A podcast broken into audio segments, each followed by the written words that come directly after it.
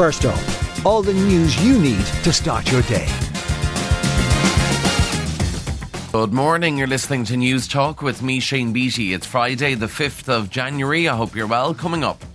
That's 2.7% lower than the record 13,651 people. Numbers seeking asylum here dropped last year, and new drive to reduce workplace fatalities in Ireland. Plus, we'll have all the other news making the headlines and the latest in sport and entertainment.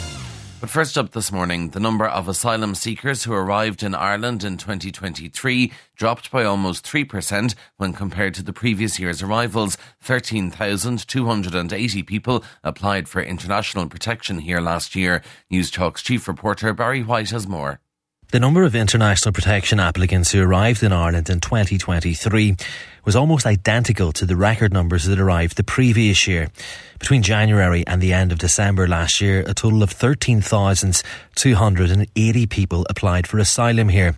That's 2.7% lower than the record 13,651 people who applied for international protection here in 2022. Earlier this week, the Minister for Integration, Roderick O'Gorman, said an average of 15,000 asylum seekers arriving in Ireland per year will be the new normal. A man is due in court today charged in relation to the death of Tristan Sherry in Dublin on Christmas Eve. He's due before Blanchardstown District Court and is the second person charged. Mr. Sherry was killed following a gun attack at a restaurant in Blanchardstown, which left Jason Hennessy Sr. seriously injured. Mr. Hennessy died yesterday. A separate murder investigation is underway into his death. Conor Lally, crime and security correspondent with the Irish Times, says the fallout from the shooting will continue. Well, there's two murder investigations ongoing now. The murder investigation into uh, Mr. Sherry's death and the murder investigation into Mr. Hennessy's death. Mr. Sherry was not acting alone. Uh, at least one other gunman was with him in the restaurant. So Gardaí have been scouring CCTV footage to try and identify these people and track them down. Oscar Pistorius will walk out of prison today. The Paralympian was convicted of murdering his girlfriend Reeva Steenkamp in South Africa in 2013. He claims he thought she was an intruder when he shot her multiple times through a locked toilet door. The 37 year old will have to adhere to strict conditions after he's freed, including mandatory therapy and not drinking alcohol. A woman in Kerry has become the fourth person to die on the roads so far this year. She was involved in a crash at Glenflesk yesterday. Cliona O'Dwyer has more. The woman in her 50s was killed in a crash on the N22 road in Glenflesk village yesterday afternoon. She was driving a car which collided with a truck and was pronounced dead at the scene. No one else was injured, and a technical examination of the scene was being carried out last night. Gardaí are appealing for witnesses to this crash to come forward. The woman has become the fourth person to be killed on the roads already in 2024. A woman in her 40s and a man in his 20s were killed in separate crashes in Kildare, while a motorcyclist in his 40s died in Cavan.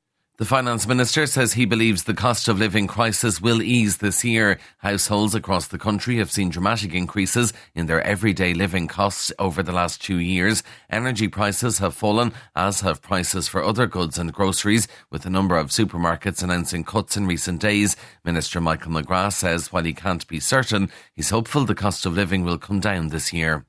I believe it will certainly ease. It's mm-hmm. difficult to predict with certainty what will happen across the year, and again, there are always risks um, when it comes to you know an energy price shock, for example, depending on what happens in the Middle East, what happens in the Red Sea, access to the Suez Canal, you know what happens in the war in Ukraine.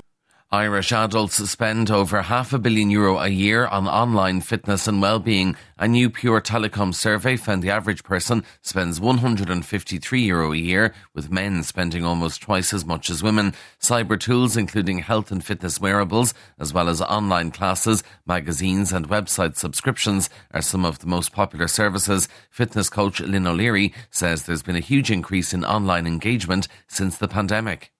So I think since then it's gotten more and more popular because whether you have access to a gym or um, you don't, and different, you know, everyone has different goals, and some people the gym isn't for them. Some people need more help with nutrition. I think that accessibility was a huge thing, um, and for us, I think it comes down to being able to tailor to the individual in that way. In entertainment news, the actress who played Mrs. Banks in Mary Poppins has died in LA at the age of 100.